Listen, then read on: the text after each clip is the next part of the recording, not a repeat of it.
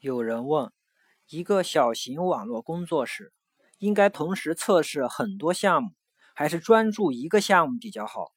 我的回答是，在投资领域有一种分散投资的策略，意思是说，不要把所有鸡蛋放在同一个篮子里，这样万一这个篮子打破了，也会有别的篮子的鸡蛋剩下。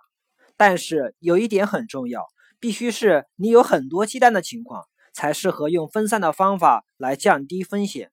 如果你只有一个鸡蛋，你怎么分开？把鸡蛋打碎？所以我的观点就是，资源有限的情况下，必须做出取舍，贪心将导致一事无成。有人问，怎么判断一个项目值不值得做？我的回答是，如果仅仅是以赚钱为目的，那任何项目都值得做，包括法律擦边的和不道德的。只要你考虑好最坏的结果，心里能承受得住，那就可以去做。如果是正常的项目，那更没什么可怀疑的。值不值得做，不是在做之前决定的，而是在做之后。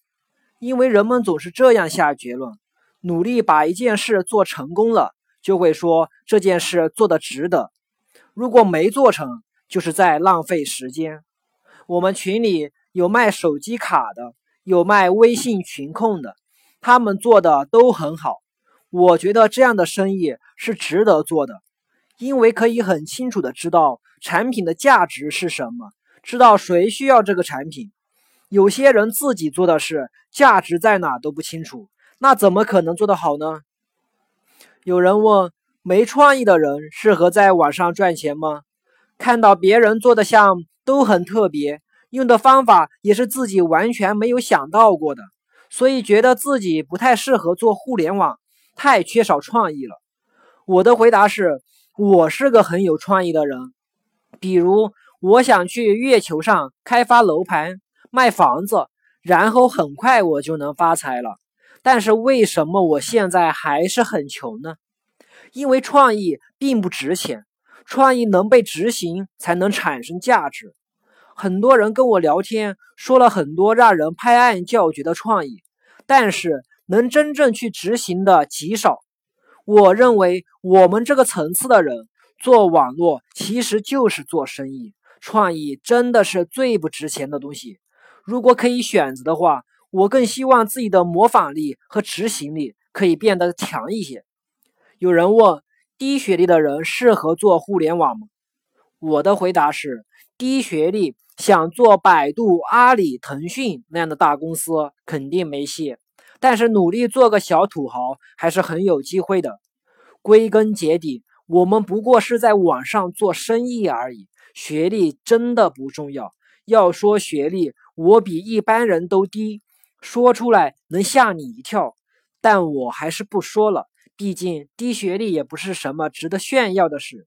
有人问，我是一个热爱互联网的人，至少比身边的同学和朋友更喜欢互联网，很想在网上创业赚钱，刚开始幻想过发大财，现在要求越来越低，只要能养活自己就行，但还是做不到，一直在失败。现在做的项目感觉也没什么前途，不知道该不该坚持下去。我的回答都是以你真的热爱互联网为前提。你可以这样理解，世界上根本没有失败，只有反馈信息。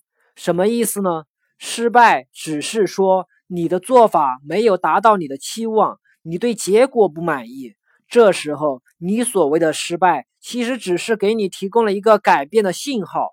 失败其实就是过去的经验，而经验越多，离成功就越近。所有成功的人都是靠经验的积累，不断调整方向和方法，才最终有所成。所以别怕失败，大家都是这么过来的。